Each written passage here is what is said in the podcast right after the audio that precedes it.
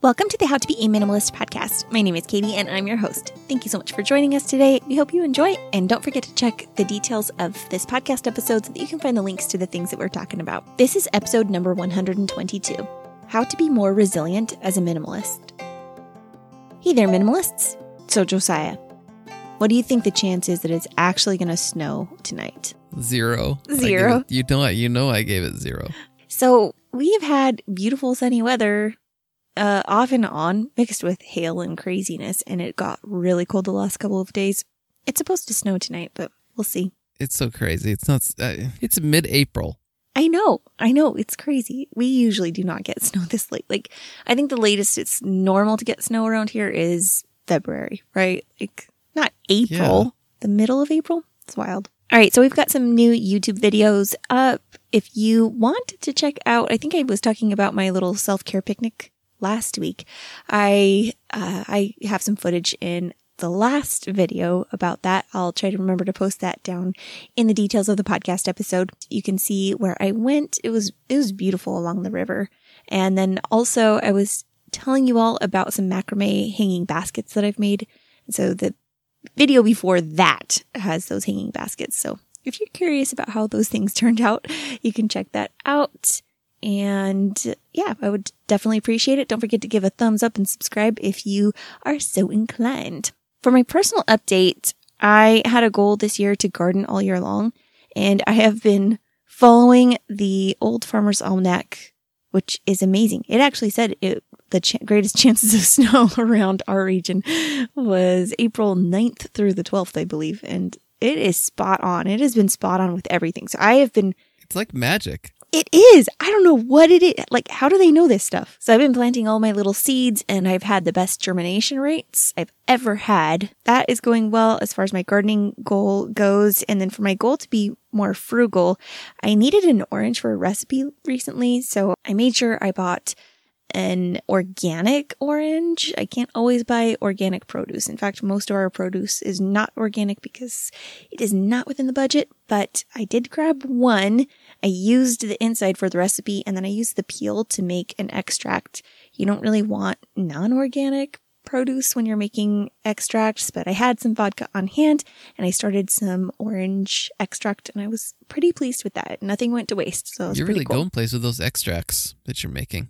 They're so good and they're they're fun. It's fun to try it out. Like they work And they're pretty. so well. They are really they're also they they? also work as decorations.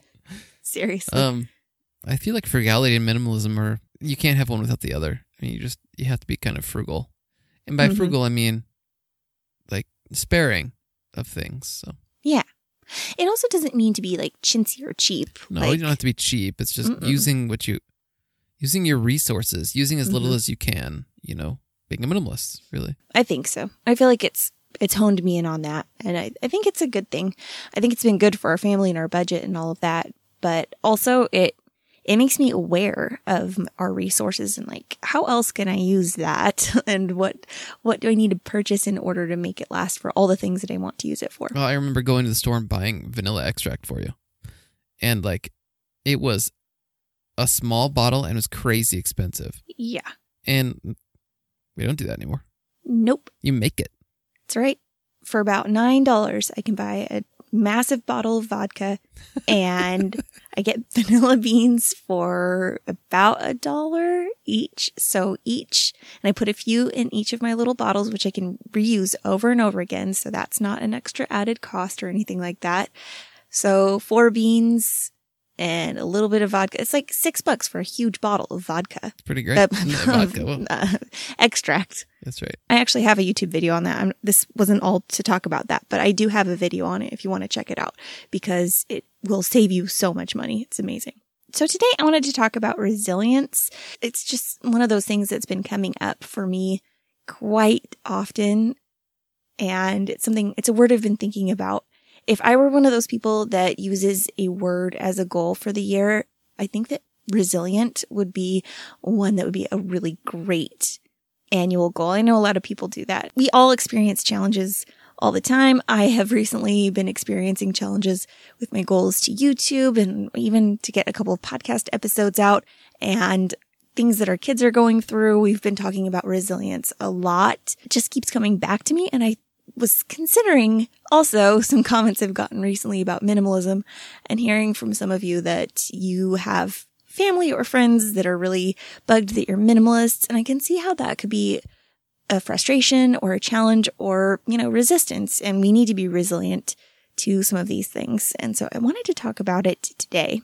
So in my efforts to be a more content person, I have realized how valuable resilience is. And it's something I've been struggling and trying to practice. I think that like I'm a tough person in a lot of ways, but I can especially let those instances where I need mental resilience, I, I can let things bother me for a really long time. And it's not healthy at all. It's not physically healthy. It's not mentally or emotionally healthy. And so that's, I guess, those are the areas where I'm really trying to work on resilience. One of the areas that I wanted to talk about first is resilient in our physical possessions challenges. We can come up against a lot of different challenges and people who aren't on the same page as us with downsizing, ditching, or decluttering. Even though Josiah and I are both minimalists, we, we have a lot of differences about how things should go or the timeline or things like that. And we could just throw in the towel and say, okay, well, we're done practicing minimalism. This isn't working. Or we can say, okay, this is a challenge. We'll overcome it and kind of just get over it and figure out a new plan. And I think that that's really, really important. I think um, in order to be truly resilient, you'd have to have a bad memory. You have to let things go of others and of yourself. You know, you have to be able to get over things and and not remember and hold grudges. That's why I often wonder can you even teach resiliency to your children? Can you teach working through rigorous things to to your kids? I, I don't know. Maybe that's a different thing, but resiliency I wonder if it's just part of your nature or not. Obviously everybody can improve at something, but I think that's where okay, so our kids have been going through some stuff with like you know, neighborhood friends, the different things we are experiencing as a family. And I think that our conversations and the way that we are helping them to deal with it, the advice we're giving them actually is helpful. I think it is helping them. I think it's teaching them how to deal with it because everyone has something that will eventually bother them.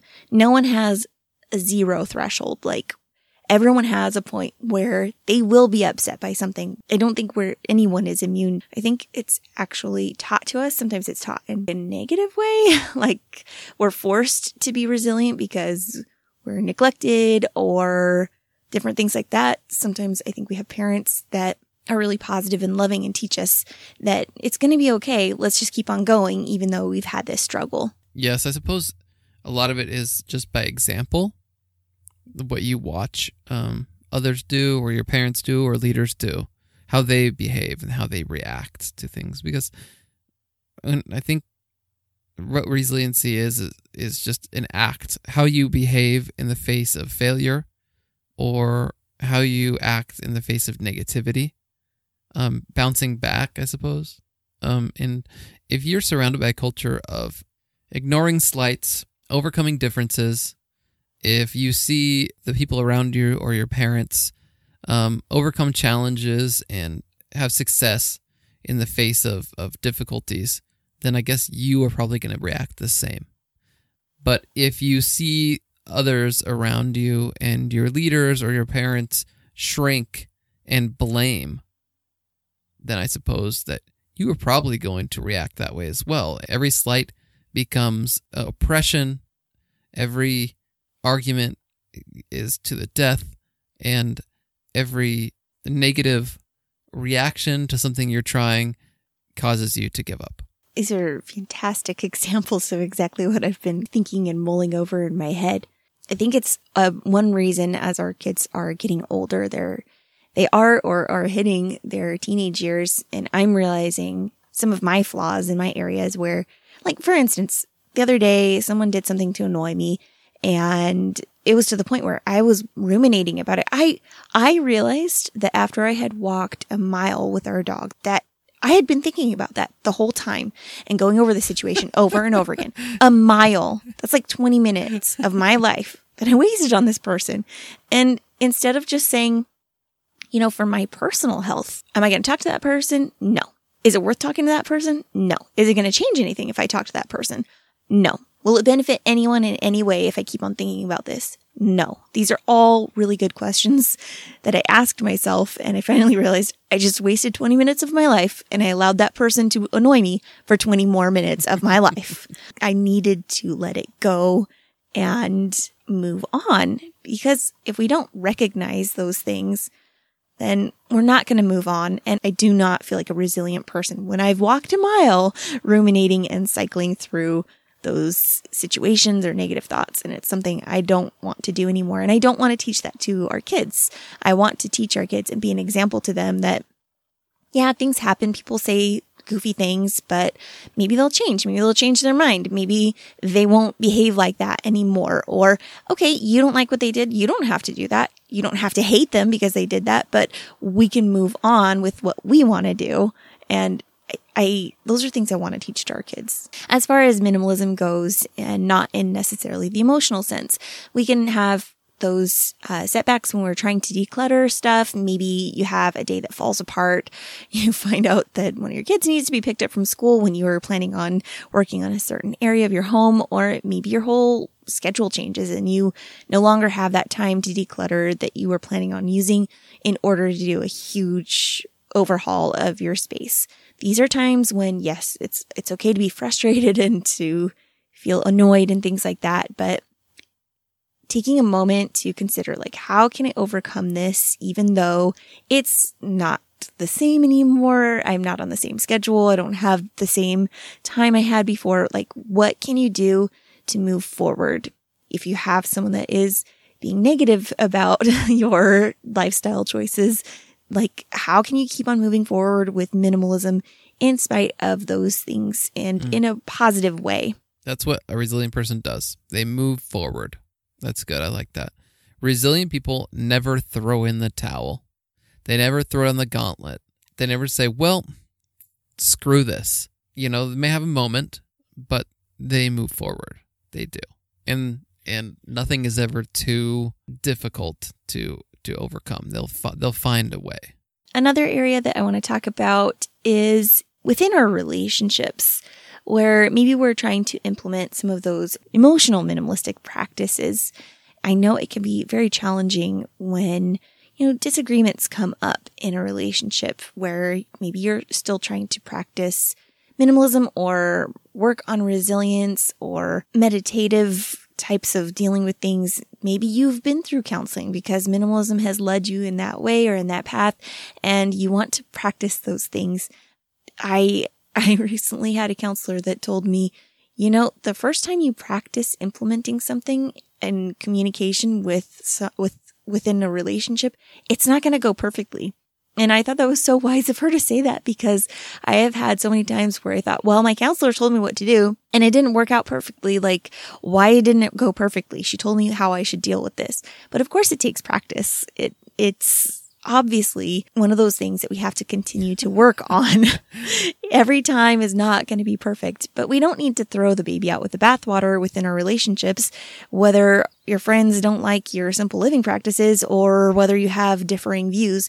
We need to be resilient within our relationships. Otherwise, you know, you'll end up being a hermit because there is, there are no two people that agree perfectly on every single thing. It's amazing how different we all are and our life experiences make us different. So don't throw the baby out with the bathwater. How can you be resilient in those relationships that are generally very good and healthy for us?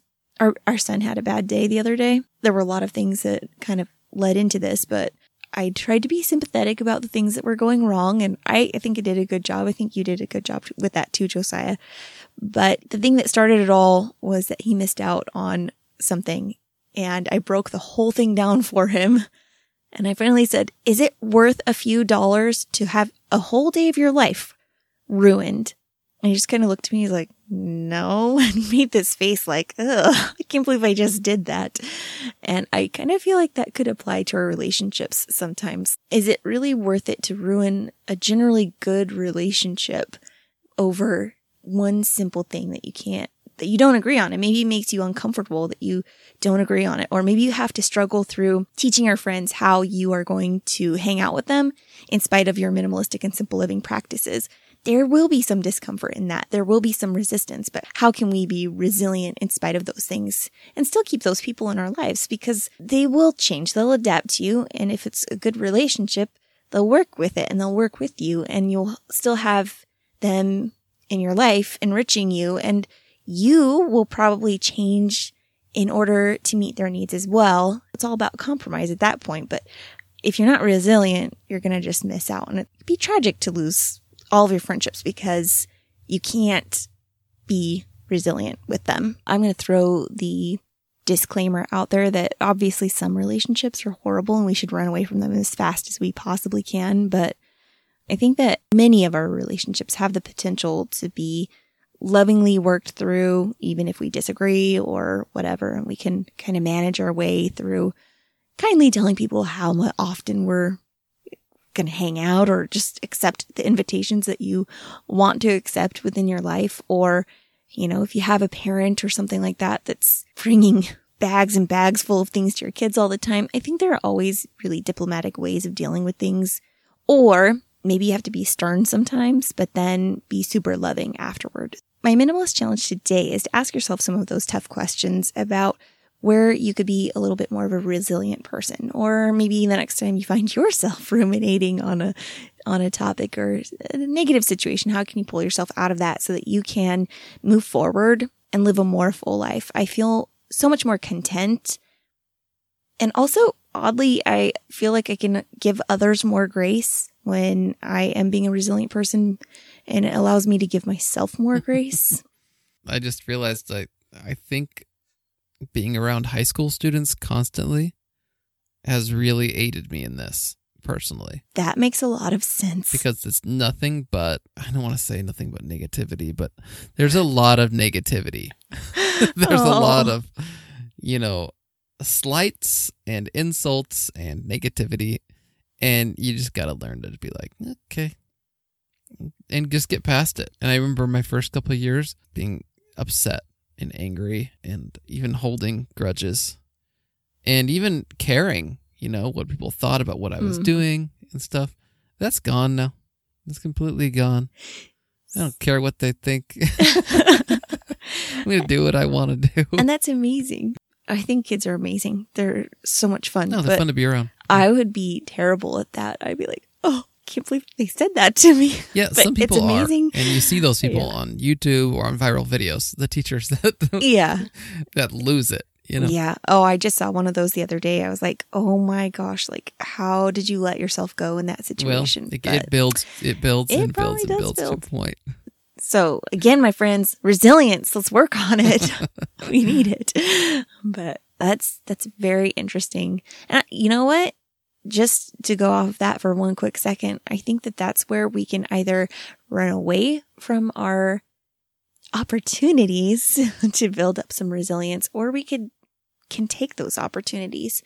And I I've been trying to take some of those opportunities lately, just to let something go, let a slight go, whatever, and and move forward. I guess I could come and hang out with you one day and learn how to build up resilience no. real fast. you just have to have nothing to prove to anyone. That's all mm. there is mm. to it. And that it helps you embrace who you are and you bounce back from anything because you have nothing to prove. You you have no shame, really.